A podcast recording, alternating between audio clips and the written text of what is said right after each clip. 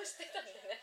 日にちがまた分かんなくなっちゃってね。もうゆかりさんがさマイクにエコーかけちゃったからさ「もうおはようございます」みたいになっちゃってごめんごめんもうねいろいろあるんでししょうがないのよ、ねアナログだからねょねごめんねそうはいもう一回取るというわけで今日は塩です、はいはい本当に大事だからうんあの、ねそもそも人間の体ってもう塩と水でできてるからうんうんうんね、うんだから塩は本当に大切ですよねねそうなんだねじゃあ何を食べたらいいのかな、うん塩っていうとうんまあ一般的にうん。本当にこう安価で手に入りやすくうんよく売ってるうん。生成塩っていうのがあって、うんあのまあ、外食で外食産業で使われる塩はほぼ100%と言っていいぐらいこれだと思われるんですけど、うん。まあね、オーガニックの下ってるお店とかだったらまた別だとして、うんそれをまあ生成塩、うん。まあ、大きく分けたらうん。もう一個自然塩、うん天然塩とかいろんな言い方あると思うんですけど、まあ、大きく言ったらその2つに分かれるますよね。うんでその生成塩っていうのはあの水槽に海水をうん。入れましてうん。はい。イオン交換膜っていうのを取り付けてうん。塩素イオンとナトリウムイオンがこう電気分解で移動して濃い海水ができてそれをうん。水分を蒸発させて、うん。まあ、要するにこう人工的に電気分解して作るうん。塩、もう塩じゃないね。そう。もう化学化合物だよ的に使う、うんそれもその過程でいろんな化学物質も使われるし、うん。そうそう。でもまあ昔ながらのまあ天然って言われるものだと、うん。まあ、塩田だったりとか、日本は湿気が多いから、うん乾かすっていうよりもうん。海水を沸かしてうん。釜で炊いうんて水分を飛ばしてうん。良きところでうん。結晶化させていきっていうのが日本では多かったみたいなんですけれどもうん。そのやり方と、まあ、先ほどの電気分解した作り方に大きくは分かれる。うん。でその生成塩っていうのはもう本当に大量にうん。作れる、うん。大量に安いコストで人がやるわけじゃないからうん。安価だし、うあの流通させやすいっていうのうんと、まあ、天然はやっぱりね人の力やその職人の見極めやら技術やらっていうところで、うん。コストも時間も、ね、その結晶化させていく時間も手間もね。手間もかかっていくっていうところでもちろんコストも違う。で出来上がったその物質成分的にも大きく違うわもけうミネラルがねたっぷりだからね。そうそうそうう。ん。そう、海水からできてるわけですけど、その電気分解されたものは、うんその電気分解された過程で不純物って言われ別に不純物じゃないんだけれどもそね。そもそもとっても大事なものなんだけれども、うん。マグネシウムとかカリウム亜鉛不純物って言っちゃうの？不純物って言われてる。そうなのその名付け方どうかなと思うけど。それらを全部そぎ落として、塩化ナトリウムだけのあのええっと、純粋度を高めて高めて99.5%ぐらいに研ぎ澄ませたものが、その生成塩と言われるものです。そうすると何がいいかっていうと、食だけじゃないいろんなことに使いやすいんですって。そもそもいろんなことに使う、そう。あの NaCl ナトリウムっていうのナトリウム。いろんななんだろうか革製品作るとかなんか工業なんかをする、そういう工業で工業政策の中で使われたりとかする、うん。そのかそのそれが半分以上なんですってその生鮮が作られて使われるうちのほとんどがそういうこと、残りが食べ物として。そのぐらいたくさん使われている、そうなの。だからまあ食べ物じゃじゃん食べ物のために開発されてるわけではうん。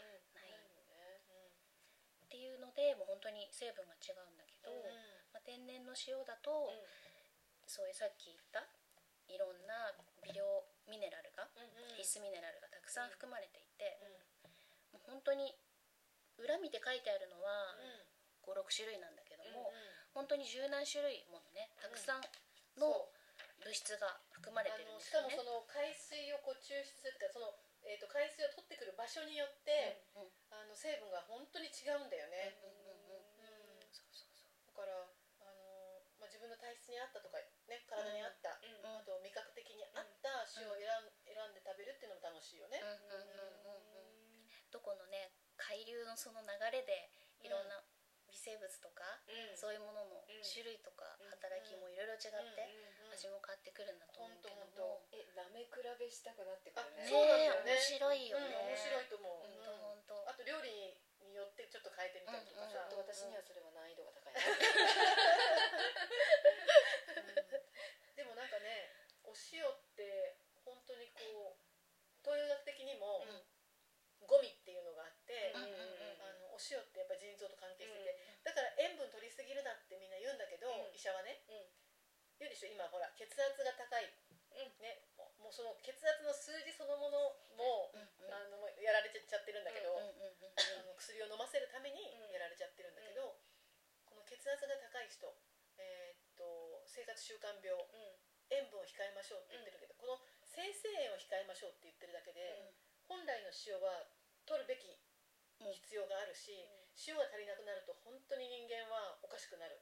だからあのそのゴミで東洋薬でいうとこのゴミね甘みとか塩味とかさ、うん苦味とかってあるんだけど、うん。その、えっと、塩の味っていうのは腎臓と関係していて、いろんな作用があるんで必要な。うんだから塩は絶対取らなきゃいけない。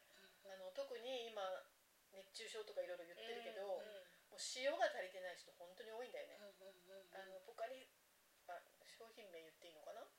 そういうスポーツドリンクね。スポーツドリンクとかは、あのお砂糖もすごい入ってるんだけど、分たちで、うん、と有機の無農薬のレモン汁とか今売ってるじゃん、それにお塩を入れて、まあ、私はちょっとにがりをちょっと入れたりしてるんだけど、それで自分なりののドリンクを作って飲むとか、やっぱねすごい大切。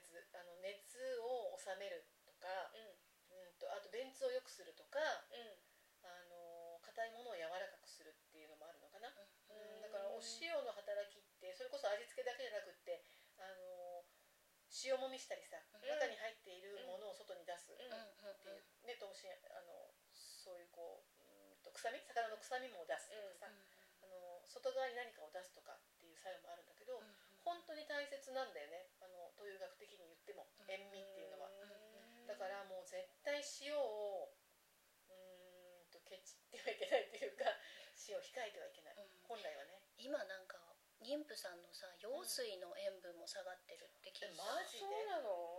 なんか、えっと、海水と同じぐらいの濃度だった古来は、のね。がだからその減塩うん。神話っていうのかな、そうがねもうなんか行き渡りすぎちゃって、減しすぎちゃって、うん。それがそう薄くなってるって。そうなんだよ。塩がなくなるっていうのはね体にとって本当に危険、うん、だから皆さん本当にね、えっと、塩を取ってほしいで、まあ、明日お味噌の話もするんだけどさ、お味噌にも塩使うじゃん、うんうん。このお味噌に使ってる塩も悪いんだよね。だから味噌がいい味噌がいいって言うんだけどその味噌もどんな塩を使った味噌ですかっていうのがすごい大事で。お醤油もね、うん。もう何もかも調味料の基本の基本の基本の基本は塩だから、そうなんだ。うん。天然塩を使ってない醤油。天然を使ってない味噌。それもまあ、まあ、明日また話していくけどうん危険だから、うんまずは塩。お塩なんですね。もうね塩めっちゃ大事だから。なんかあの料理してても、うん。なんか味が決まらないなとかちょほんと。ちょっとコクが欲しいちょっと甘くしたちょっと甘くしたら美味しいなって思う時に、うんうん。そうじゃなくてちょっと塩を加えてみてほしくてそうなんだよ。